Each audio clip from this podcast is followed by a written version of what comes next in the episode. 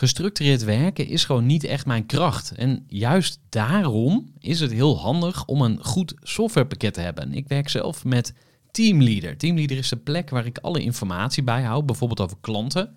Waarin ik offertes maak en verstuur en die digitaal laat ondertekenen. Waarin ik facturen verstuur, waarin ik lijstjes bijhoud, waarin ik projecten kan managen, waarin ik standaard e-mails kan programmeren. Kortom, ik gebruik Teamleader om alle werkprocessen van mijn bedrijf te stroomlijnen. En zeker ook als je met een team werkt, is het heel fijn om over dezelfde informatie te beschikken.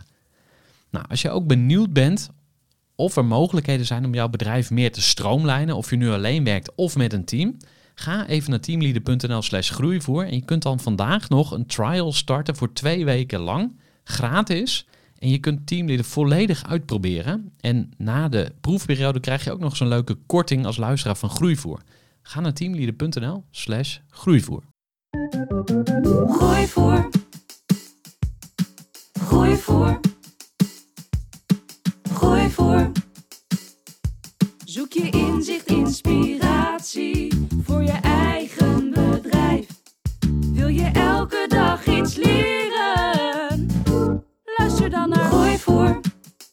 Welkom bij een nieuwe aflevering van de Groeivoer podcast. Deze week met Olaf van der Veen van Orbisk. Samen met twee vrienden begon hij een techbedrijf eh, waarmee ze de strijd aanbinden met food waste, het verspillen van voedsel. Want maar liefst een derde van, al het, eh, van alle voedsel verandert in afval, helaas. Helaas. En ja, hoe kunnen we dat oplossen? Daar gaan we in deze podcast bij stilstaan. Maar we gaan vooral ook veel praten over eh, investeren. Dus hoe kun je succesvol samenwerken met investeerders, maar ook met compagnons en met andere adviseurs. Maar voor het zover is, heb ik natuurlijk wel mijn gast nodig. Dus ik zou zeggen van harte welkom, Olaf. Dankjewel. Voor de kennis en ideeën van een interessante gast. Die zijn verhaal met jou wil Fijn dat je er bent. En je bent de derde in rij als het gaat om ondernemers die de strijd aanbinden met food waste. Eh, daar gaan we zo meteen wat dieper op in om te ontdekken van ja, waarom is dat nou zo belangrijk dan? Maar ik wil eerst wat meer weten over jou. En ik begin met de volgende vraag. Wat doe je als je niet aan het werk bent? Wat doe ik als ik niet aan het werk ben? Eh, ik probeer altijd eh, mezelf te blijven verrassen waar dat kan. Ik mag mezelf ook graag bang maken, bijvoorbeeld. Ik mag nog op is- windsport dit jaar. Ja, wat is het engste wat je gedaan hebt?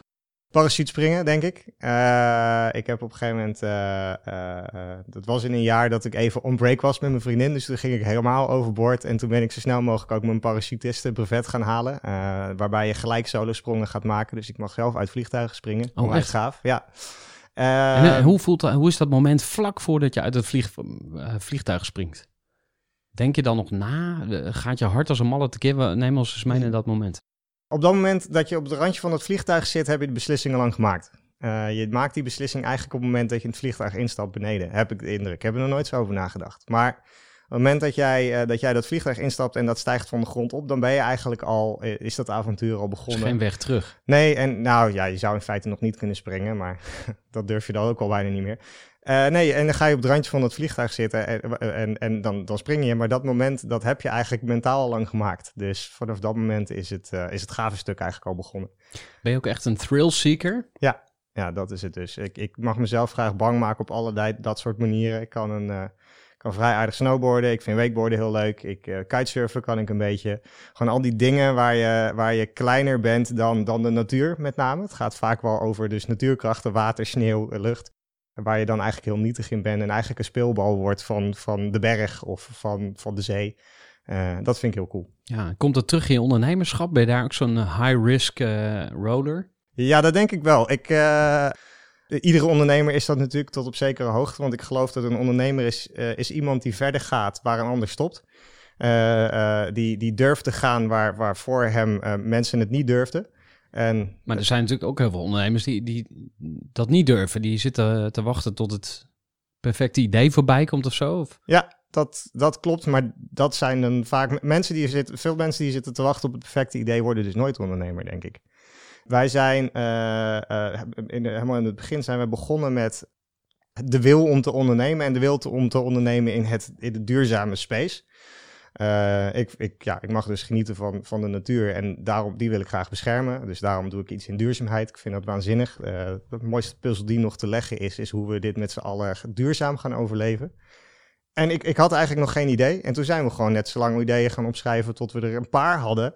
Die dachten, nou, die zouden wel eens kunnen kloppen. En daar dan gewoon achteraan gaan rennen. En daar was dit uh, nou, het belangrijkste van. En ook degene die tot nu toe best wel aardig aan het lukken is. Maar gewoon iets gaan doen. En daar ben ik, ik dat, is, dat is iets anders wat mij, mijn, uh, mijn karakter wel omschrijft. Ik ben wel gewoon heel pragmatisch. Doe het maar gewoon. Spring maar gewoon over het randje van het vliegtuig. Die beslissing heb je eigenlijk toch al lang gemaakt dat we gewoon iets spannends gaan doen. Dus uh, ja, dat ben ik denk ik ook wel, ja. Ja, mooi.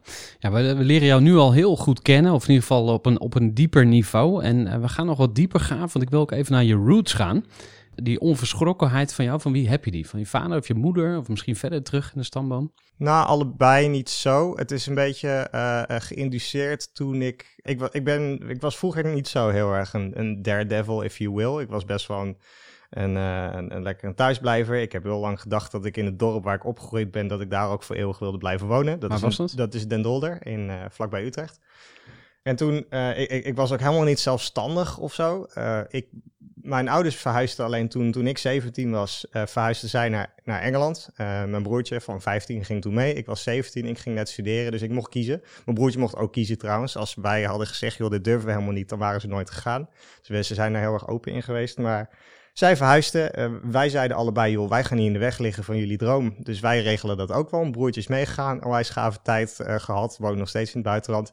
Ik ben gebleven. En daarmee ben ik uh, op mijn, mijn midden zeventiende... ben ik in één keer van één klap totaal onzelfstandig en risicomijdend. Of in ieder geval, ik zocht het niet op. Ben ik, is dat compleet omgedraaid. En toen, toen ben ik maar gewoon alles een beetje gaan aangaan. En ik denk echt dat dat de, uh, geïnitieerd heeft dat ik, uh, dat ik ben wie ik uh, ben vandaag. Dus ik ben heel blij dat ze dat gedaan hebben achteraf. Want ik denk dat ik een andere ontwikkeling had meegemaakt als dit niet was gebeurd. Dus interessant hè, hoe je opvoeding of ja, de, waar je vandaan komt, je eigenlijk ook als ondernemer beïnvloedt. Ja. wil je ons in vogelvlucht vertellen hoe jouw schoolcarrière eruit zag en jouw corporate carrière? Want je hebt ook voor een Ja. baas gewerkt, tussen aanhalingstekens. Ja. Ehm, misschien even in vogelvlucht dat verhaal en dan gaan we naar uh, Orbisk. Ik, uh, uh, nou, ik ben geboren in Breda. Ik ben opgegroeid dus in Den Dolder. Ik kwam uit gewoon een, verder een, heel erg veilig nest. Um, dat maakt dus ook dat ik waarschijnlijk zo onzelfstandig was een hele lange tijd. Omdat mijn nest gewoon prima warm en veilig was. Daarin heb ik, heb ik vind ik, weinig meegemaakt en een prima leuke jeugd gehad.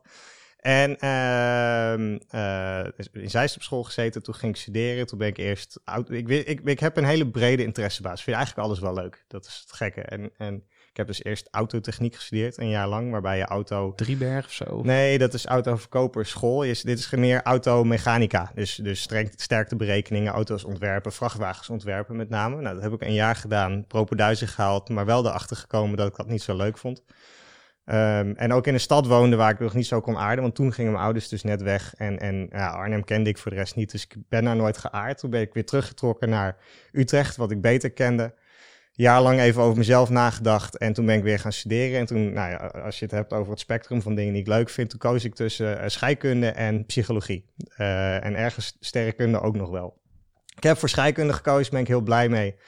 Want dat kon ik voor de rest ook wel aardig. En uh, daarmee kon ik ook daarnaast ook nog allerlei activiteiten ontplooien. Dus ik heb gewoon wat rollen gehad in studieverenigingen en zo. En zo ook wat, wat extracurriculaire uh, activiteiten gedaan. Wat leiderschap mogen oefenen en voelen.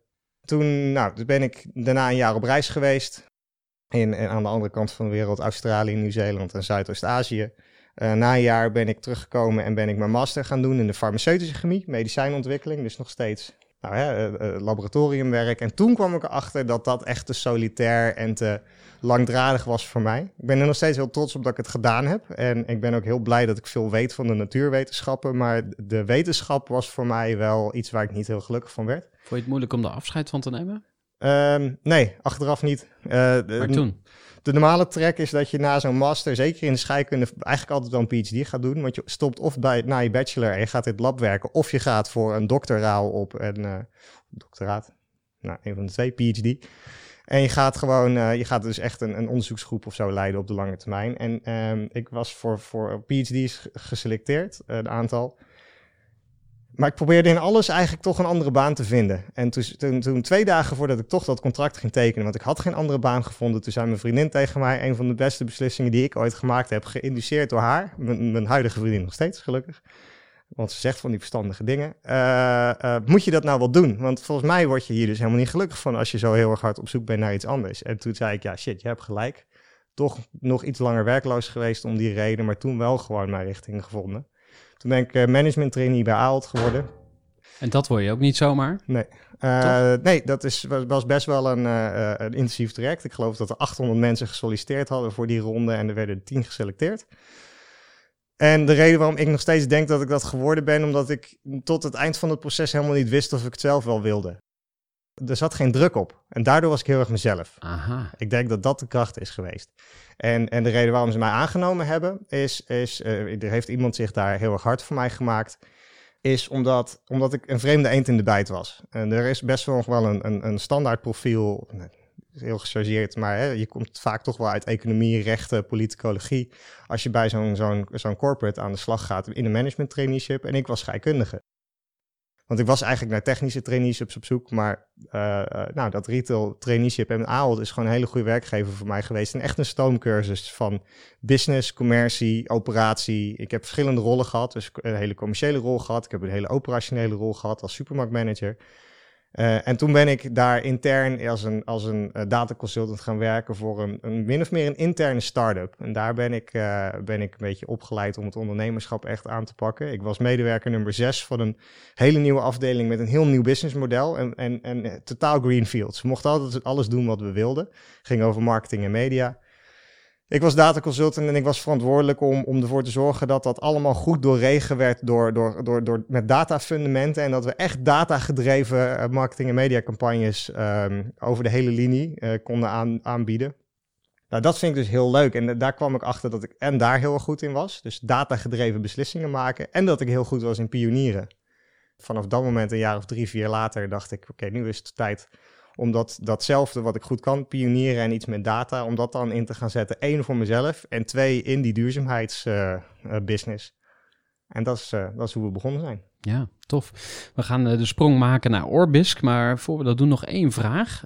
Zou je andere ja, aspirerende ondernemers zeg maar, aanraden om eerst voor een corporate te gaan werken?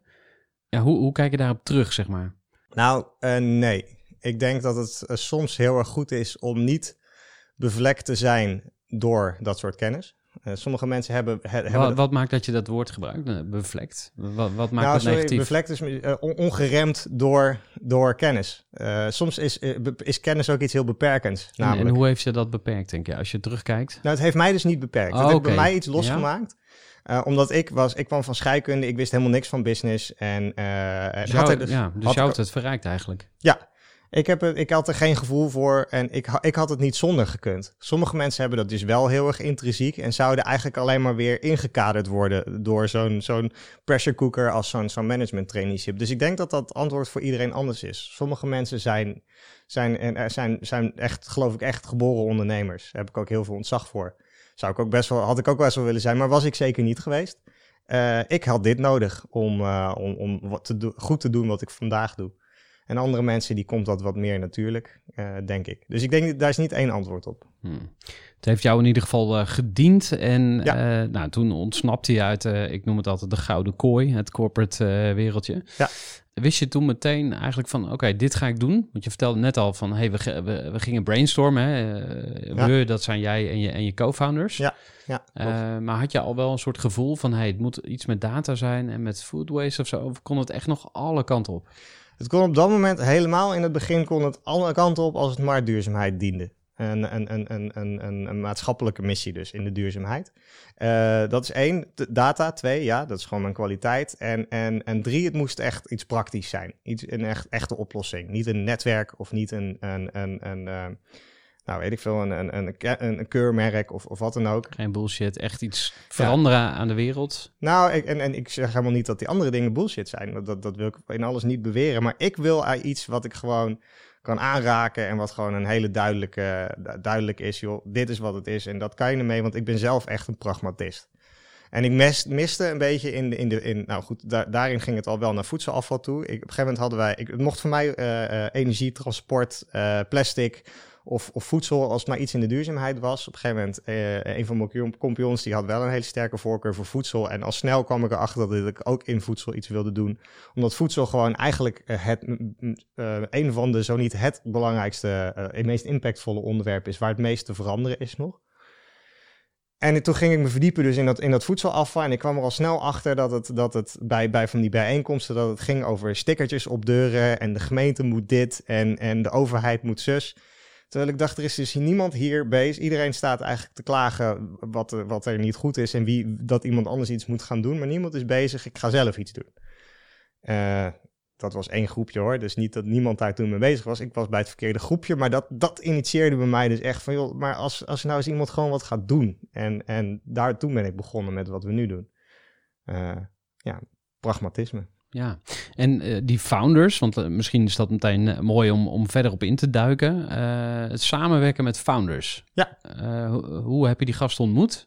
Want het zijn twee, twee mannen. Ja. Ik heb hier staan Richard en Bart. Klopt, ja. En er was helemaal in het begin nog een founder betrokken. Misschien Ja. dat dat nog terugkeert. Maar in ieder geval, jullie waren met, een- met meerdere mensen. Ja. Was dat ook een vooropgezet idee van... hey, ik moet het niet alleen gaan doen? Of eh, ja, hoe, hoe kwam dat bij elkaar? Ja, dat is. eh, eh, Bart was als eerste bij ons erbij. Ik had, hebben het inderdaad eerst nog met een andere jongen, Tom, gedaan. En hij is na een tijdje uitgestapt. Maar, toen wij op een gegeven moment dat idee hadden van voedselafval voorkomen.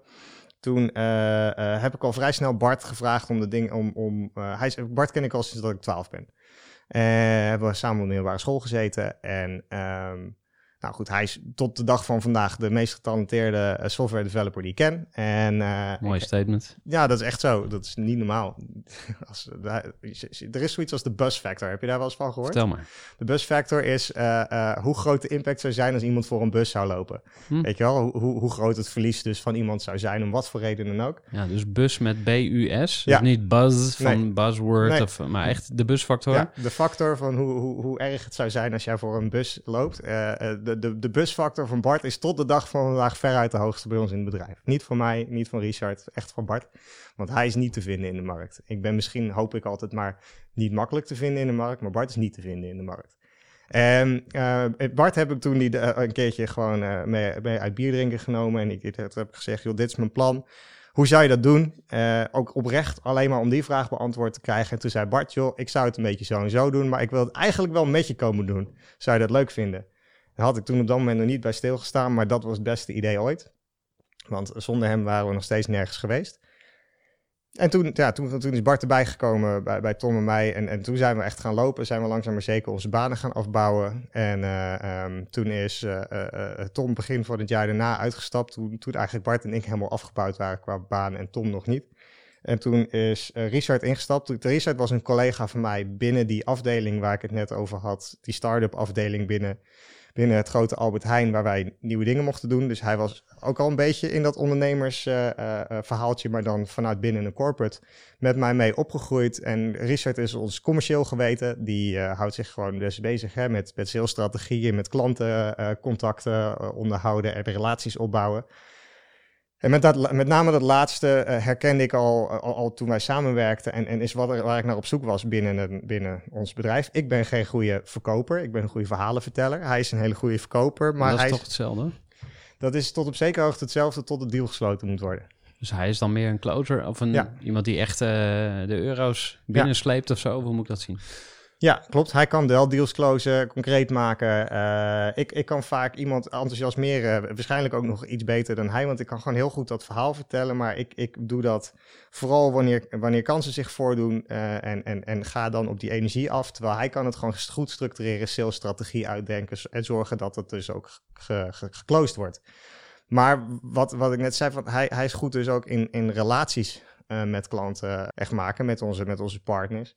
En dat is waar ik naar op zoek was. Wel, als ik, ik wilde wel iemand die commercieel gewoon heel sterk kon zijn en, en die hele stra- salesstrategie en alles uitwerken, maar wel iemand die relaties bouwt en niet sales draait.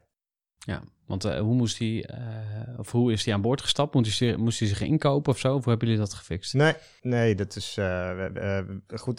Je hebt zo'n boekje, Slicing Pie. Dat staat misschien hier achter jou ook Ik, wel in ik de heb kast. ervan gehoord, maar vertel even. Slicing Pie geeft jou een methode om, om, om, om de capaciteit, jouw capaciteit op waarde te schatten en, en de hoeveelheid tijd en energie en risico die je hebt gelopen in de start van zo'n onderneming af te wegen en, en in tijden van, van komt hij, in tijden van vrede de oorlog te bespreken. Eh, dat boekje geeft je dus een, gewoon echt een framework. En dat, dat boekje hebben, we- hebben we dus met z'n drieën alle drie gekocht, alle drie gelezen. En toen hadden we gewoon alle kaarten op tafel van joh, Bart en ik hebben er al zoveel in zitten aan, qua persoonlijke funding, qua eh, eh, uren die we erin hebben gestoken. Jij stapt vanaf hierin. We hebben nog steeds een bepaalde periode nog geen inkomen, wat dan ook, veel risico dat we lopen. Zet- Zetten we een zekere factor tegenover. En dat betekent dat Bart en ik gewoon iets meer aandeelhouder zijn in ons, in ons bedrijf. Maar hij wel eh, eh, eh, gewoon ook een aanzienlijk aandeel heeft. En eh, eh, daar zich niet voor heeft hoeven inkopen. Ook hij heeft zich ingekocht in- met tijd.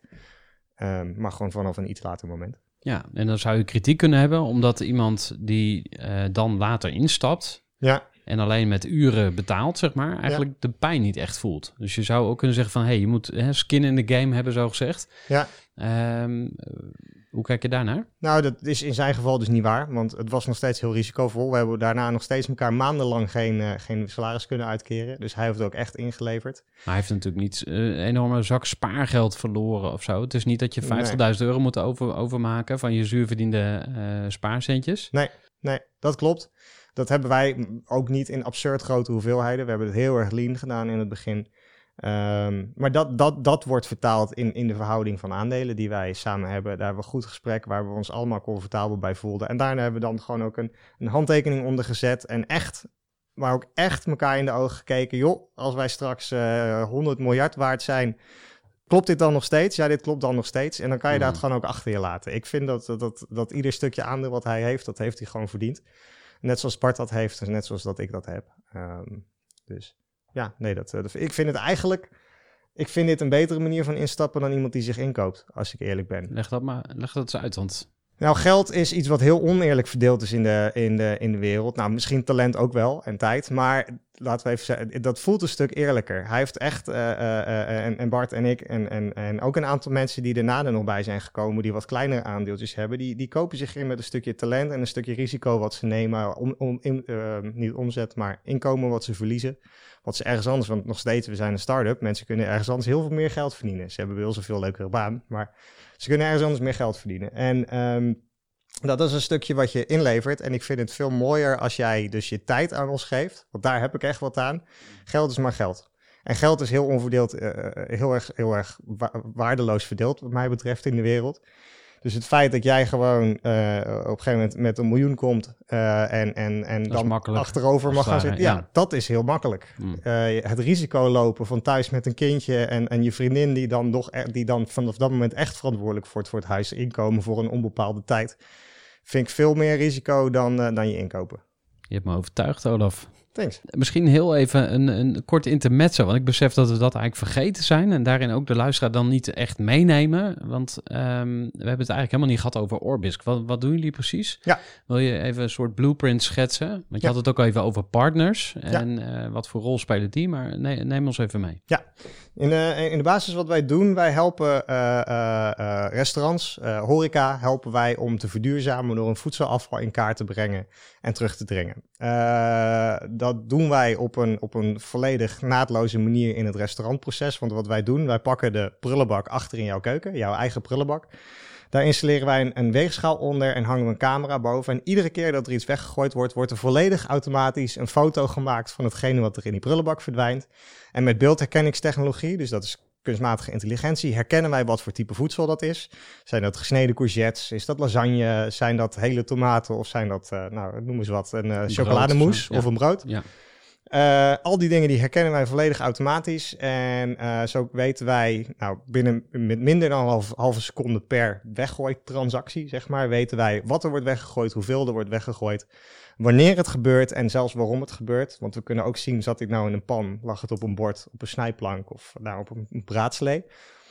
Dus we weten in die hele halve seconde weten we gewoon heel veel uh, over dat afval wat er, wat er verloren gaat. En dat brengen wij op een tastbare manier in kaart, zodat je kan zien waar, jou, um, waar jouw structurele verlies zit. Dus waar, waar ben je nou consequent eigenlijk dezelfde uh, procesinefficiëntie aan het herhalen?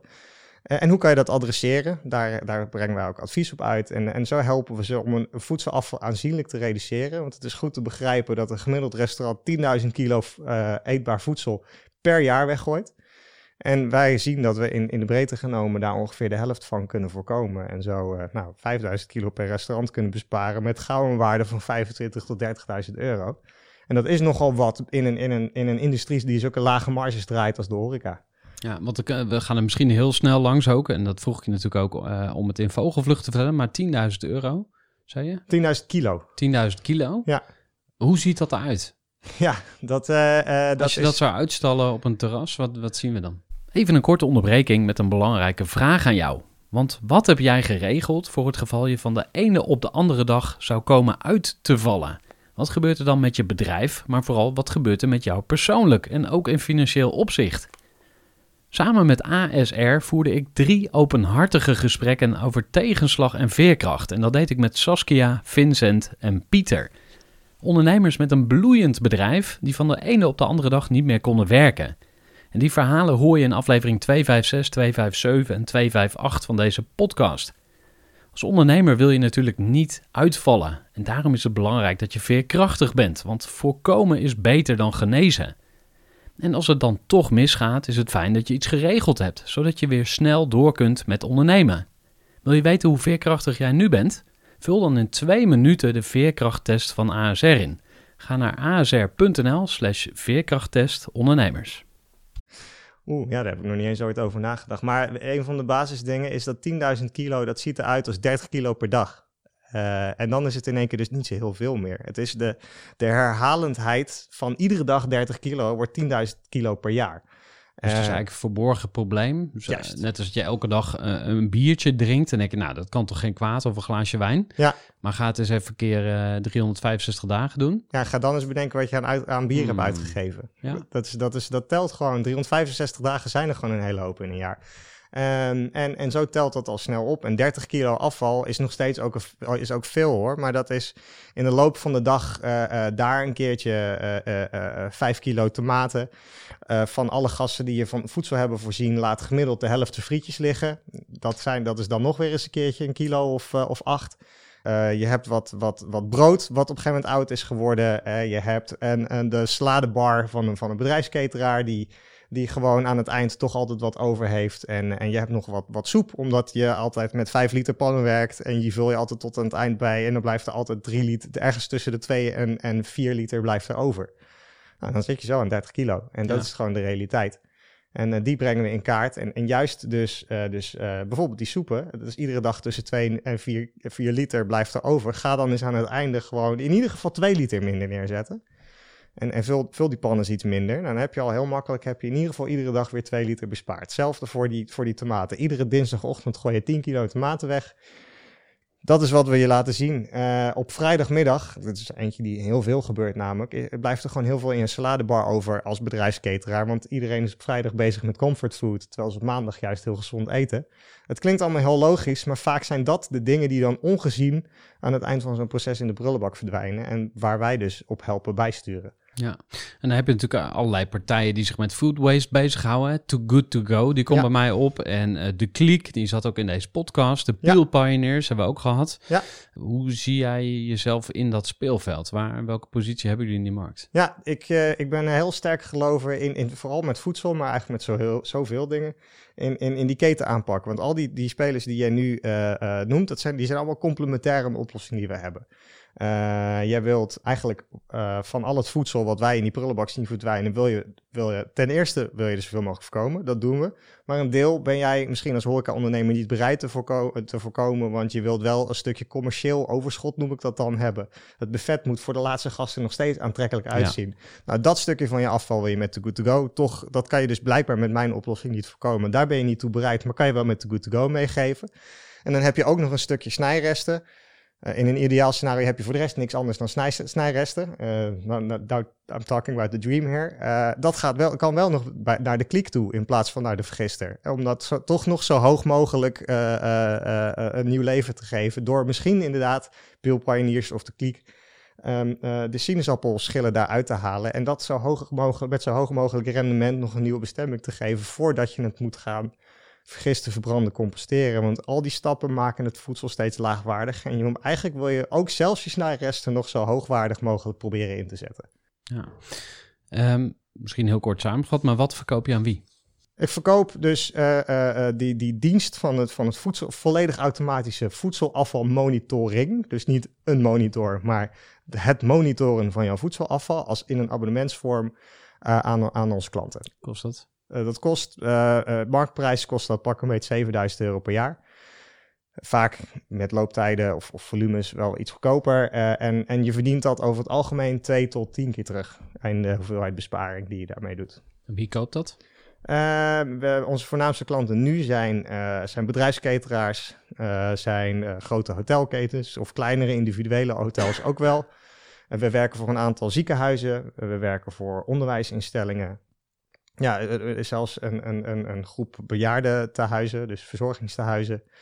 Uh, eigenlijk heel breed. Overal waar professioneel uh, voedsel wordt bereid en geserveerd aan gasten van een, van een bepaald volume. Ja. ja. En heb je droomklanten?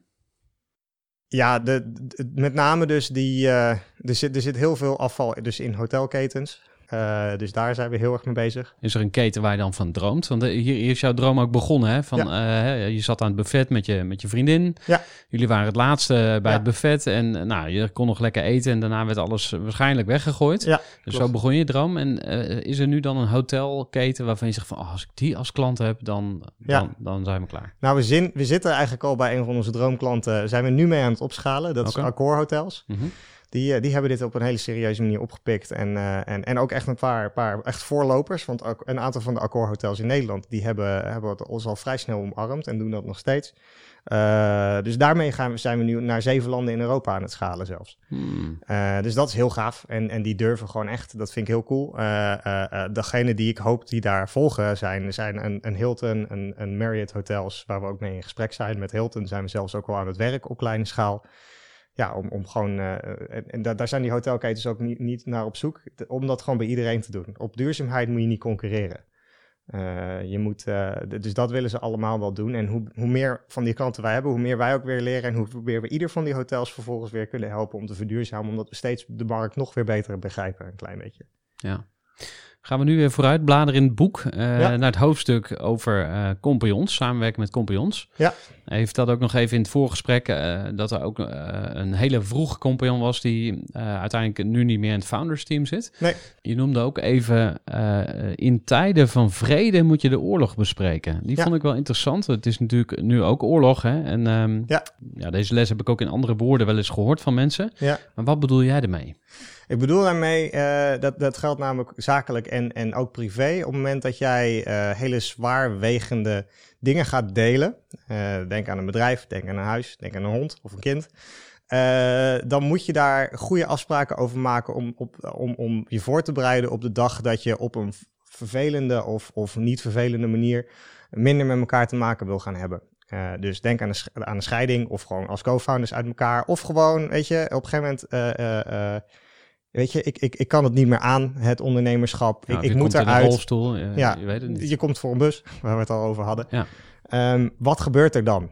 Uh, en op het moment dat je dat op in, in de, de emotie, in de, in, in, in de, uh, in het, in de heat of the moment van zo'n break-up, of die nou goed of slecht is, moet gaan bepalen, dan kan je daar vaak niet meer rationeel over zijn. Dan, dan word je daar heel eigenwijs van. Dan, als, het, als het een ver- vervelende manier is, dan, dan, staat je lichaam dus in de fik van de negatieve energie. En dan ga je eigenlijk niet meer de rationele beslissing kunnen maken en, en, en elkaar kunnen aankijken en op een goede manier daar een dialoog over hebben wat nou eerlijk is. En als je dat van tevoren al besloten hebt en op papier hebt gezet uh, en elkaar in tijden van vrede kan aankijken, dit klopt toch? Weet je, uh, uh, of jij of ik nou onredelijk wordt, maar dit klopt toch? Dan, dan, is, dan gaat dat in ieder geval al een stuk makkelijker zijn. Dan zal het nog steeds niet leuk zijn. Maar dan heb je in ieder geval een van de, van de eigenlijk de, het allerbelangrijkste. Uh, wie neemt vervolgens ontfermt zich over het kind, het bedrijf, de hond of het huis. Dat is in ieder geval vast duidelijk. En ik kan even rest ruzie maken over de rest. Maar dat is wat ik daarmee bedoel. Ja. Heb je misschien nog een, een tip voor een break-up dan? Want hoe maak je de verkering uit? Ik, ik, zal, ik zal je heel kort mijn stijl vertellen. Ja, alsjeblieft. Uh, dood laten bloeden. Ja. Of wachten ja. tot iemand weggaat. Ja, dat is echt... Allemaal vermijdende stijlen. Hè? Jij vertelde van in de traineeship bij Albert Heijn. Ik was een jaar supermarktmanager. Daar heb ik geleerd, lik op stuk, boom. En meteen zeggen wat je ervan vindt. Ja. Dus jij was van nature ook niet uh, heel confronterend. Maar um, uh, ik zeg ook niet dat dat de stijl moet zijn. Maar wat, wat zijn jou, volgens jou tips of dingen die je zelf uh, ervaren hebt of gemasterd misschien over het uitmaken van een verkering? Ja, ja nou ja, het is toch wel dat antwoord. Um, maar hoe, zelf hoe, over ja. die drempel heen durven stappen. En dat is gewoon, dat is, dat is gewoon een heel naar gevoel. Maar het gevoel van dat het niet goed is, dat is ook een heel vervelend gevoel. En dat blijft maar sudderen. Je moet vaak een drempel over. Hè? Het is een hele hoge drempel soms om, om, uh, om, om, om het onderwerp bespreekbaar te maken. Ik ben, ik ben in mijn, bij een liefdesrelatie nog steeds niet heel erg goed om die drempel over te stappen af en toe. Daar spreken we wel met mijn vriendin over dat we er allebei heel slecht in zijn. En af en toe dan wordt het eventjes heel vervelend. Maar vaak is het daarna juist weer een stuk beter als het weer even uitgesproken is. Mm -hmm. Op zakelijk vlak ben ik daar veel beter in geworden om heel snel mijn vinger op een zere plek te leggen. En, en ervoor te zorgen dat dat dus bespreekbaar wordt. Want hoe langer dat suddert, hoe meer energie dat, dat gaat kosten. Alleen die energie is, is, is gewoon uitgesmeerd over een lange periode. Terwijl die drempel waar je over moet, hè, van dat bespreekbaar maken, dat is heel even een hele hoge drempel. Maar als je even hè, dit, die energie over een lange tijd ten opzichte van die ene hele hoge drempel met elkaar vergelijkt, dan, dan kost dat sudderen veel meer energie. En ook slagkracht in jouw ondernemerschap. Ja, want het stemmetje zeurt de hele tijd. Het, Hele is, tijd. achter, het is ruis. Maar Ja. dit is voor, voor mij, ik ben het helemaal met je eens, maar het is nog steeds Te theorie. concreet, ja. Ehm, eh, als ik een, een, een eigen voorbeeld heb, ik heb mezelf nu toegestaan om eh, slecht nieuws via een e-mail te delen. Ja, ja. Want er zei een vriend van mij die zei van eh, je, moet, je moet nooit eh, emotionele onderwerpen via de e-mail bespreken. Nou, daar ben Mhm. ik helemaal met hem eens. Jij, jij hebt daar ook een voorbeeld van dat je met de uitroeptekens eh, ging, Ja. ging discussiëren. Ja. Via de mail waarschijnlijk of, of social apps of whatever. Maar ik dacht van ja, als dat nou de enige manier is om het in ieder geval aan de kaart te stellen. Ja. Dus dat je zegt van hey, ehm, eh, in een mailtje van beste die en die. Ik, ik voel dat het de laatste tijd eh, een beetje moeizaam gaat tussen ons. Mhm. En ik wil het graag hebben over de samenwerking.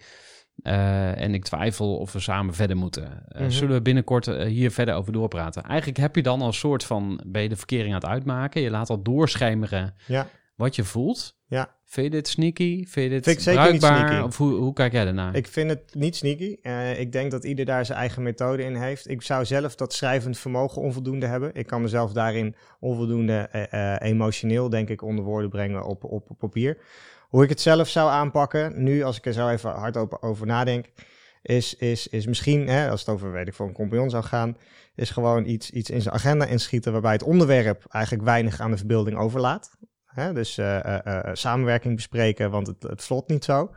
Maar we- en dan ook dus wel in, in de hele nabije toekomst. Morgen, overmorgen, begin volgende week na het weekend. maar niet over twee weken of over een maand. Want dan gaat het dus juist weer, dan wordt het extra worden, spannend ja. daar naar, naartoe. Gewoon zo snel mogelijk een, een onderwerp neerleggen. Iemand de ruimte geven om op die reden er ook alvast een beetje over na te denken. Maar vervolgens de boodschap wel echt in woord te verkondigen. Dat zou mijn stijl zijn. Ja. Maar dat betekent niet, ik denk dat voor sommige mensen, en zoals je het voor jezelf beschrijft, dat het juist door het geschreven woord moet komen om het überhaupt die moed daar, daartoe te verzamelen. En, en de woorden daarmee dus ook heel goed te kunnen kiezen. Want daar gaat het ook, daar kan het in het gesproken woord weer heel erg misgaan. Dat je dus je woorden, dat je op zoek bent naar woorden en je boodschap zelf voor jezelf nog aan het formuleren bent. En daar is het papier weer heel, het digitale papier weer heel vergeeflijk. Hmm. Dat je dus inderdaad eh, nog even de volgende dag diezelfde woorden nog een keer kan teruglezen. Van joh, staat hier nou werkelijk wat ik wil zeggen of niet? Nee. En je kan natuurlijk ook aan de andere kant staan. Want ik heb ook wel eens meegemaakt dat mijn compagnon eh, aan alles liet merken volgens hem dat hij het bedrijf samen wilde verkopen met mij. Ja. Maar ik had dat echt niet door. Ik, was, ik had echt een bord voor mijn kop. Dus het kan Ja. natuurlijk ook de andere kant op werken. Hè? Dat eh, iemand het met jou probeert uit te maken. Of eh, ja, ik, ik heb nu de laatste tijd let ik er ook weer meer op. Hè? Want dit is gewoon een ding wat, eh, wat je altijd kan trainen, maar echt luisteren. Er zijn eigenlijk twee boeken waar ik aan moet denken. En eentje heet uh, The Culture Map. En daar, ik weet niet, ken je dat of niet? Nog niet. Ik, wij, wij zijn dus nu bezig met de expansie naar Europa en ook naar de VS. En die Culture Map is een heel, uh, heel leuk boek om te lezen over het verschil van business doen in verschillende culturen. En een van de dingen, en daar, daar ging bij jouw verhaal net op aan, is, is wat er tussen de lijnen allemaal gebeurt. En in Japan uh, is dat natuurlijk het extreemste. Daar gebeurt ik ben er nooit geweest, maar daar gebeurt hyperveel tussen de lijnen. En dat, is, dat moet je zo goed lezen. En bij Amerikanen gebeurt helemaal niks tussen de lijnen. En Nederlanders ook relatief heel weinig. Uh, maar een, een, gevoeligheid daarvoor opbouwen en daar heel bewust van zijn. Alleen al door dat boek te lezen en, en je eens even in te beelden hoe werken met de Japanner is. Maar dat kan je ook al met, helpen in, in de communicatie met je compagnon. Want ook weer Bart, onze CTO, is, is, is, veel introverter dan ik ben. Dus daar zit ook al veel meer tussen de regels dan dat ik uh, heb als ik, uh, als, ik, als ik communiceer met iemand. En uh, gaandeweg hebben we dat steeds beter en leren we daar nog steeds van elkaar, maar voel je dat steeds beter aan. Maar ik denk dat dat, dat dat heel belangrijk is om jezelf daarvoor open te stellen. En juist door daar even over de as van culturen over na te denken, merk ik dat me dat, dat, me dat in het gewoon één op één contact met mijn mede-Nederlandse founders ook al helpt. Ja. Een ander boek, ik zag het hier net staan, ik heb het nog steeds niet gelezen, maar ik heb hem van een mede-ondernemer al anderhalf jaar terug over mijn verjaardag gekregen, Radical Candor. Ja, moest Schijnt heel goed te zijn. Ja, ja. ja dat, dat, is ook, uh, het basisidee is ook dat je gewoon ra uh, radicaal openhartig bent, dat is de Nederlandse titel. Ja, ja, klopt. Radicaal openhartig en radicaal openhartig betekent uh, met veel integriteit. Dat heb ik wel in een leadership course geleerd. Dus je hebt, je hebt uh, uh, een, een, as van, hè, je hebt, alles werkt altijd in kwadrantjes. Het is bizar. Kom maar door. Maar uh, je hebt, je hebt direct en ondirect, ondirect en je hebt geïnteresseerd en ongeïnteresseerd. Dus onsympathiek of sympathiek. En je kan dus tegen iemand zeggen van gast, wel heel direct, maar heel onsympathiek het werkt nou nog, het werkt nog steeds niet. Ik snap niet waarom je dit niet doet. Of je kan heel geïnteresseerd, onsympathiek zijn. En dat is het meest giftige. Van joh, ja, maar zoek het maar uit. Ik, merk het wel, ja, is goed, uh, doei. Of je kan heel ondirect, heel sympathiek zijn van joh, en, en nou, hè, het gaat weer niet, hè? Wat, wat vervelend. En, en, en nou, hopelijk lukt het morgen weer wel. Komt de boodschap waarschijnlijk Komt de boodschap niet, niet over. Heeft niemand wat aan over, over pampering en, en, en sympathiek. Direct is alsjeblieft, ik, ik, kom, ik kom er niet meer uit. Dit moet gebeuren, maar ik, ik snap niet waarom het niet lukt. Uh, en, en ik zie dat jij er ook onder leidt. Ik leid er ook onder, dus laten we gewoon maar echt uit mijn hart. Ik ben niet boos op je als persoon, maar ik, ik, we moeten dit nu wel echt gaan, gaan organiseren. En dan komt het heel erg van diep van binnen. Van joh, jongens, ja. Snap je? Ja, dus het komt echt uit je tenen, uit je hart. En, ja. en de intentie zit er ook echt in. Maar de constructiviteit ja. zit er ook in. Ja. En dat is heel belangrijk. Dat je het wel doet vanuit een vriendschap en een, en een, en een, en een, en een persoon in die formule van iets wat niet lukt. Ja, misschien nog heel even inzoomen, want we hebben veel meer bes te bespreken dan in één podcast kwijt kunnen. Ja. Maar ik wilde nog heel even inzoomen ook op, op die angst. Ja. Want jij bent wereldkampioen uh, je angsten overwinnen, maar ja. hoe verklaar jij dat uh, mensen zo bang zijn voor confrontatie en voor dat sociale ongemak? Waar, waar zit dat volgens jou? Ja, ik denk dat dat zit in, uh, in het mens zijn.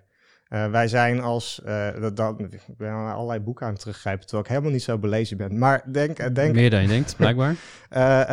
um, Sapiens van... van Yuval Hariri. Ja, exact. Mm -hmm. Uh, die beschrijft natuurlijk dat wij vooral zo goed zijn als, als, als wezens uh, uh, in. in um, wij zijn de meest succesvolle diersoort omdat we goed relaties kunnen leggen. En re relaties die, die gedijen niet altijd goed met confrontaties. Zakelijk en, en, en in dit gesprek weten we ook dat het soms juist wel zo is. Maar wij zijn wel heel erg geschapen op het feit dat we ook wel heel zacht zijn voor elkaar en dingen laten glijden. En dat wij uh, dus die confrontaties ook van nature wat meer uit de weg gaan dan een groep gorilla's misschien doet. Die dat gewoon gelijk uitvechten of wat dan ook. Maar daardoor niet groepen van groter dan 100 stuks uh, uh, kunnen, hmm. kunnen verzamelen. Ik denk dat dat dus echt een deel is van het mens zijn. En daarbovenop, ik weet niet meer of dat uit dat boek kwam of, of ergens anders uit een artikel of zo. Want een, een, andere manier namelijk om, ons, om onze normen en waarden wel heel erg goed naar iemand over te brengen, zonder jezelf steeds maar op te pompen, is roddelen natuurlijk. Roddelen is een van de sterkste onderliggers van onze maatschappij. Want als jij over iemand anders roddelt, dan kan jij daarmee je eigen normen en waarden impliciet duidelijk maken. Hmm. Dat is, Die eh, zag ik even niet aankomen. Want er zijn tegenwoordig allemaal van die juice-kanalen. ja, Hè, dus eh, dat is weer iets nieuws, eh, wat nu een trend is volgens mij. En waarmee we nu ook de trend verder aanwakkeren. Maar Ja. een soort van roddel-circuit gaande, waarin mensen over, op de hak genomen worden. ja. Maar wa- wat voor functie heeft dat nou? Zei je? Nou, het is, je hebt roddelen en roddelen. Weet je, celebrity, gossip, dat is niet waar ik nu op doel. Dat is denk ik het, weer het, het doorge, doorgedraaide fenomeen van een basis, in de basis een goede eigenschap. Waar we het, het begin van hebben. Hè. Je, jouw slechte eigenschappen is een doorgedraaide versie van je goede eigenschap. Roddelen heeft een hele belangrijke functie voor als maatschappij. Eh, eh, en dat, dat beroddelen betekent soms ook gewoon over iemand anders praten. Als jij zegt, joh, ik vind het eh, soms zo moeilijk om met, met Pietje te, te communiceren tegen, tegen Jantje, dan geef je dus zelf aan waar jouw behoefte in communicatie ligt. En dat hoeft helemaal niet die Pietje afschrijven te zijn, maar het is wel over iemand anders praten. En dat is, kan je ook bestempelen als, als roddelen.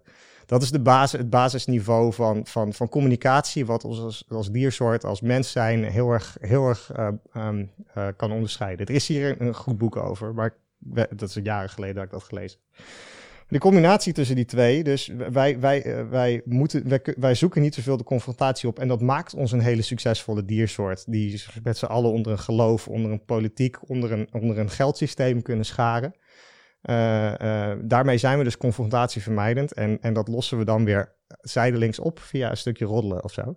Maar dat maakt wel dat, eh, ja, nou, dat, dat dus die directe confrontatie, dat die soms wel heel moeilijk is. Ik denk dat dat heel erg menselijk is. Ik wil in ieder geval nog twee onderwerpen met jou bespreken. Eén gaat over adviseurs, dus eh, samenwerken met eh, mensen die jou eh, hopelijk beter maken. En ehm, ik wil eigenlijk ook nog graag stilstaan bij eh, samenwerken met investeerders. Ja. Maar om even bij de adviseurs te beginnen, want je vertelde al even dat jouw vriendin ja, eigenlijk het beste advies gegeven heeft ooit. Ja. Ga niet die PhD doen, maar eh, doe iets anders. Ja. He- heb jij meer van dat soort mensen om je heen? Ja, ehm, die, komen er bij jou op? De, nou, de, een, een, eh, die, die man die eh, mij eh, destijds bij, bij Aalt heeft aangenomen, die zich hard voor mij gemaakt had. Ik refereerde een heel stuk eerder al een keertje aan hem. Weet je nog hoe hij heet? Ja, Arnoud van Dalen heette de Hmm. beste man. Ehm, hij, eh, hij heeft zich, eh, zich, zich hard gemaakt, geloof ik altijd, voor mij uit die groep van, eh, van 800 andere mensen. Van, nou, Olaf, die, die wil ik hebben. Een van de dingen die hij die, die tegen mij heeft gezegd. Ik beschouwde mezelf altijd als niet zo creatief. Ehm, en, en voor de rest wel heel technisch. En ik had talent op andere vlakken, maar ik, die, ik beschouwde mezelf niet zoals creatief. En hij heeft me er op een gegeven moment op gewezen. Joh, kijk maar, ik, ik was weet ik veel, zes maanden aan de slag op dat moment. En kijk eens wat je hier en hier en hier hebt gedaan. Dit is dus wel heel creatief. Je herkent het alleen zelf niet zo. En eh, soms is het gewoon alleen al even iemand wijzen op, op of, of zelfs alleen al wijs maken dat hij een bepaald talent heeft. Kan je toch iets, iets losmaken in iemand, waardoor je dat in één keer wel, wel gestimuleerd wordt. En waardoor je dat je aan jezelf gaat toeschrijven. Dus creativiteit eh, is, is een van de dingen die hij mij toen eh, geholpen heeft. Drie, drie verstandige dingen had hij eigenlijk. Eén dat. Twee zei hij, eh, ik was de eerste twee maanden was ik me sterk aan het verstoppen achter het feit van joh, maar ik ben nog, ik ben nog maar een scheikundige, ik snap niet zoveel van business. Toen zei hij, oké, ja, maar goed, dat is prima. Alleen ik wil wel dat je er nu mee ophoudt, want ik heb je er wel op aangenomen. En eh, ehm, niet omdat ik hè, anders je loon niet betaal, maar je bent het wel, want anders had ik je ook Ah, hier niet dus aangenomen. beperkende overtuigingen of zo. Ja. Het komt een beetje zelf overeen met wat ik net zei over creativiteit. Joh, dit ben je dus wel. Want anders dan had, ik, had, dan had je deze baan in eerste instantie niet gekregen. Dus je moet jezelf niet blijven verstoppen achter iets waar je nog niet zoveel zin in hebt of zo. Je moet jezelf nu gaan blootstellen om ervoor te zorgen dat je het wel meer wordt. Eh, als je, tenminste, mits je dat graag wil leren natuurlijk. Maar dat is wel waarom wij, wat wij in jou gezien hebben. En, eh, en nou, het derde wat hij, wat hij zei, waar waar ik zelf nog steeds ook wel graag gebruik van maak, nu ik weet dat ik dat dat ik dat heb, omdat hij me erop wees, is dat hij zei, joh, je hebt een hele grote gunfactor. Dat is ook iets waar, wat sommige mensen voor zich hebben, andere mensen niet. Dus niet iedereen kan dat gebruiken, maar mensen, eh, ik, ik, ik, ik doe graag dingen voor mensen en krijg daar graag wat voor terug. En, en, en daarmee heb ik op de een of andere manier heb ik een grote gunfactor als persoon. En dat, dat kan je af en toe wel gewoon op een constructieve manier inzetten. Ja. Heb je ook eh, structureel mensen om je heen die jou coachen of mentoren of op een andere manier feedback geven? Ehm, ja, dus, dus nou, mijn, mijn co-founders ook wel. Ik heb, ik heb wel echt wel mensen die ik echt op specifieke onderwerpen wel eens bel. We hebben aan verschillende incubator, accelerator programma's eh, eh, meegedaan. En soms wil ik iets weten over financiering, dan bel ik iemand. Soms wil ik, wil ik eh, even, even gewoon sparren of, of ontladen op het feit dat iemand anders probeert op mijn stoel te gaan zitten. En dan moet ik dat heel even aan iemand, aan, iemand extern ventileren. En dan vaak dan, ik heb gewoon een heel bellijstje van mensen die ik wel heel eventjes daarvoor kan inzetten. Maar op een meer onbewust vlak um, is, is iedereen dat wel in zekere zin, want dat zijn mijn teamleden ook gewoon. Ik, ik, stuur een team aan, ik stuur bij ons intern stuur ik het uh, met na. Ja, goed, ik ben de CEO, dus in feite zou ik iedereen moeten aansturen. Maar dat is redelijk goed, gewoon echt uh, natuurlijk verdeeld tussen mij, Bart en Richard. Maar dus ik stuur het, het data en het AI-team aan op een dagelijkse basis. En die mensen die leren me ook iedere dag wat.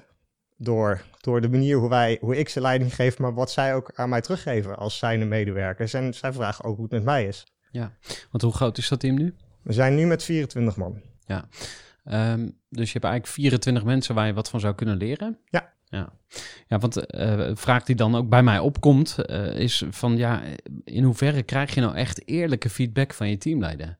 Want ik, ja. ik heb laatst een review gedaan van iemands website. Gewoon ja. uh, als vriendendienst. En ik ging gewoon 10 minuten lang. was ik niet van plan om het 10 minuten lang te doen. Maar ik, ik ben gewoon door die website gaan scrollen. En ik ging gewoon uh, op mijn audioapparatuur ging ik opnemen wat ik zag. Mm -hmm. En toen was ik dus hè, radical kenner. Ik was radicaal openhartig. Ik zei, ja, als ik hier klik, ik snap het gewoon niet. En waarom zie ik hier geen mensen uh, in, in, beeld, uh, zodat ik enig idee heb wie hier werkt? En ja. hoezo kan ik me hier niet aan... Weet je, dus ik ging gewoon echt ongefilterd feedback geven. Ja. Nou, grappig, bij de Groeiclub voor Ondernemers doen we dat ook, hè. En dat lukt niet altijd, want de, de, de sfeer moet veilig zijn. Je moet tijd hebben, dus er zijn heel veel randvoorwaarden nodig om echt eerlijk te kunnen zijn. Ja. Maar pas als je echt uh, eerlijke feedback krijgt, dan kan je groeien. Ja, uh, ja. Zelfkennis is de sleutel tot groei. En, Ja. en eigenlijk moet je dat elke dag uh, afvragen van wie ben ik? Ja. En dat wordt misschien wel weer heel filosofisch dan. En, en het moet ook wel praktisch blijven. Maar Ja. hoe, hoe, ja, hoe, Hoe kom- doe je dat? Ja, Ja. wat denk jij? Nou, ik denk dat een van de belangrijkste dingen is, eh, luister dan ook wel echt. Je hebt een moment dat iemand, eh, eh, ik weet niet hoe, hoe het ontvangen is toen jij die feedback gaf op die website, maar op het moment dat de, de reactie is, oh, maar dat is omdat, puntje, puntje, puntje, hè? Dus, dus oh, je begrijpt het niet, want dit staat Mm. er eigenlijk. Mhm. Maar dan heb je dus niet geluisterd. En heb, dan heb je aan één iemand die jou probeert eerlijke feedback te geven, heb je uitgelegd wat er eigenlijk hoort te staan. In plaats van te er luisteren, oké, wat, wat, wat, wat moet ik dus doen om ervoor te zorgen dat de volgende Gerard het wel begrijpt. En ik hoop dat ik dit goed doe. Ik, eh, dat zal, ik het wel terug horen dan hopelijk dus van mijn teamleden.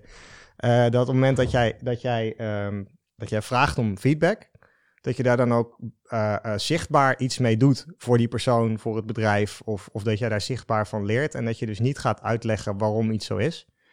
Als het gaat over een loonadministratie of zo, dan moet je gewoon soms wel iets uitleggen, want sommige dingen zijn nou eenmaal zoals ze zijn, maar bij heel veel dingen is het vooral eh, eerst eens het aanhoren en kijken of je er, of inderdaad jij iets vanuit jouw positie kan om eraan te doen. En als dat echt niet zo is, dan ga je het pas uitleggen waarom het zo is zoals het is. En op het moment dat je dat, dat consequent blijft doen, en nogmaals, ik hoop dat ik dat goed doe als ik dit nu zo hardop zeg, maar dan ga je dus een sfeer creëren dat mensen je ook eerlijk feedback durven te geven.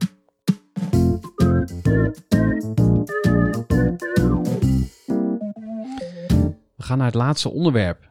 En dat gaat over investeerders. Ja. En misschien even een vogelvlucht. Welke investeerders heb je? Ja, we hebben eh, Stichting Doen eh, en, en Doen Participaties dus eh, is bij ons aan boord.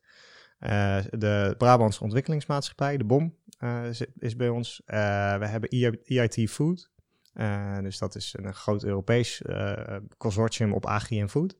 Een gigantische organisatie. En dan hebben we Peakbridge, dat is een VC, eh, Europese VC, die met name vanuit Israël ge- geleid wordt, maar eigenlijk pan-Europees is.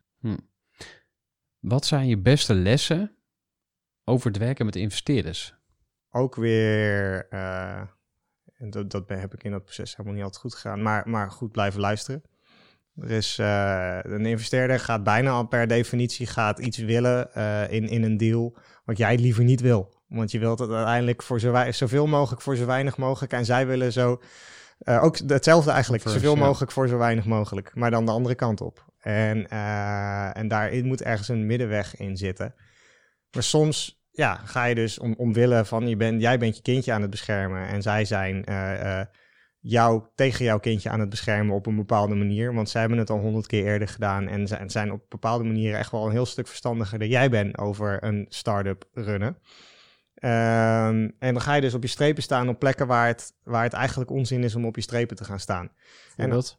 Nou, eh, eh, ik, ik heb geloof dat ik heel erg hard ge- ge- op een gegeven moment onderhandeld heb op de, eh, op de rente van die er op een, op, op, het is een convertible loan waar we dan nu in, in zitten. En ik heb heel erg hard onder, onderhandeld op, op de rente en daarvoor heb ik wat andere dingen laten gaan.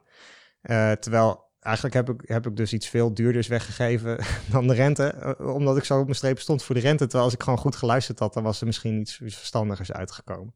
Het is heel moeilijk om zo'n complexe situatie even in één zin natuurlijk Nee, uit te maar ik leggen. snap hem, ik snap hem. Maar twee, of, maar je moet dus wel heel erg goed weten, zeker in een onderhandeling, waar, jouw eh, waar jouw echte grens ligt. En dat moet je wel proberen voor jezelf ook gewoon al van tevoren op papier te hebben. Want anders ga je, net zoals in een overspannen woningmarkt, ga je misschien rare sprongen maken eh, eh, als je tegen, met je rug tegen de muur staat of wat dan ook. Kat in het nauw en zo. En als, als derde, en, maar daar hebben wij dus wel de luxe positie gehad dat we gewoon interesse van meerdere kanten hadden.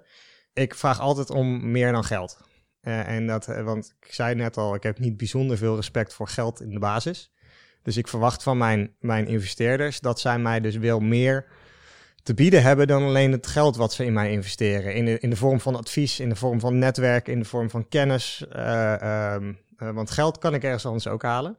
Over het algemeen. Dus eh, ik, heb, ik heb het voor het kiezen in die zin dat ik in, zee mag met een investeerder waarvan ik denk dat hij daarbij, daar, buiten het feit dat hij in mij investeert en daarmee mij de financiële ruimte geeft om door te groeien, dat ze ook iets brengen wat ik nog niet heb. Wat, wat mijn des te gaat versnellen. Ja. We gaan terugkijken op jouw leven Kijk aan.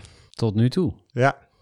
En daar gaan we mee afsluiten. Wat, wat zijn je beste drie levenslessen? Neem gerust je tijd. Ja.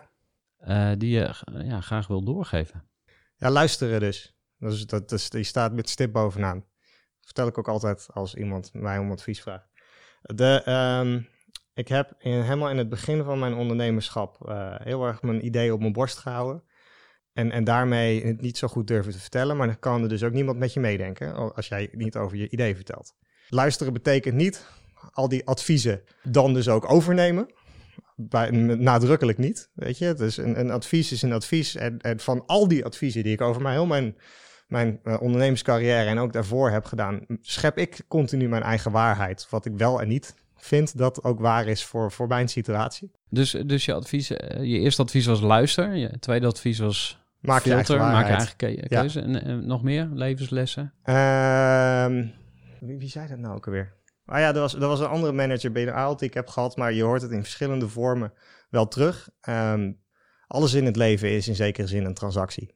Eh, en je bent zelf een beetje de baas over, over eh, eh, hoe die transactie eruit ziet. En die transactie betekent voor mij, dat komen we terug op die gunfactor. Als jij goede dingen geeft, dan krijg je vaak ook goede dingen terug. Dat geloof ik heel erg.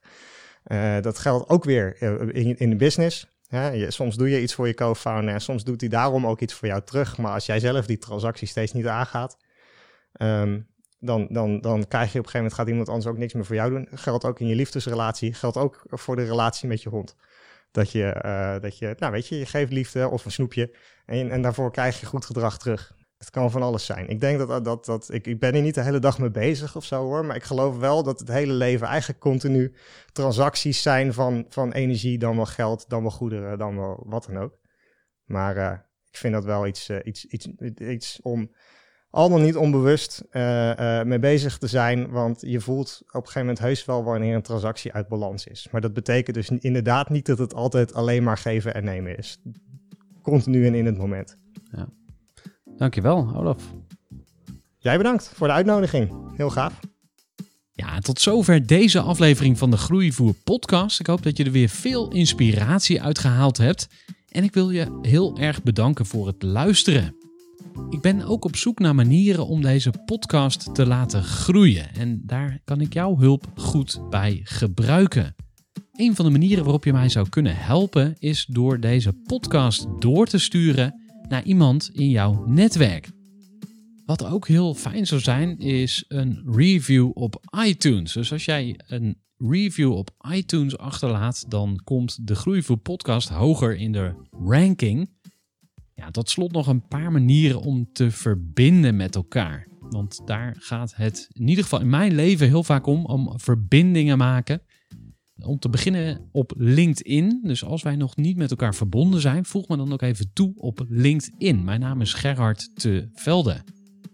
Als je ondernemer bent met een team, met personeel, dan nodig ik je ook van harte uit om een keer langs te komen bij de Groeiclub voor Ondernemers. De Groeiclub voor Ondernemers is een soort intervisiegroep, een mastermindgroep, een denktank, hoe je het ook wil noemen, die elke maand bij elkaar komt. En daar kun jij als gast bij zijn. Dus als je ondernemer met een team bent en groeiambitie en je denkt, hey, ik wil wel eens kijken of die Groeiclub wat voor mij is, kom dan gerust een keer langs. Stuur mij even een berichtje als je interesse hebt. Ja, tot slot kun je sowieso altijd inschrijven voor de gratis online community groei.club. Surf even naar groei.club en je vindt daar allerlei handige tools waarmee je aan je eigen groei kan werken, maar ook aan het laten groeien van je bedrijf of je teamleden. Nou, dan zijn we nu echt aan het einde gekomen van deze aflevering. Graag tot een volgende aflevering. Doei doei. Gooi voor.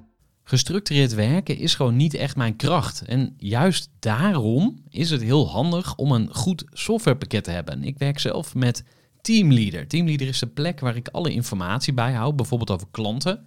Waarin ik offertes maak en verstuur en die digitaal laat ondertekenen. Waarin ik facturen verstuur, waarin ik lijstjes bijhoud, waarin ik projecten kan managen, waarin ik standaard e-mails kan programmeren.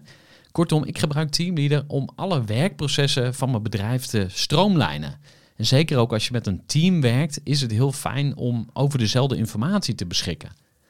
Nou, als je ook benieuwd bent of er mogelijkheden zijn om jouw bedrijf meer te stroomlijnen, of je nu alleen werkt of met een team, ga even naar teamleader.nl slash groeivoer en je kunt dan vandaag nog een trial starten voor twee weken lang, gratis. En je kunt Teamleader volledig uitproberen. En na de proefperiode krijg je ook nog een leuke korting als luisteraar van Groeivoer. Ga naar teamleader.nl slash groeivoer.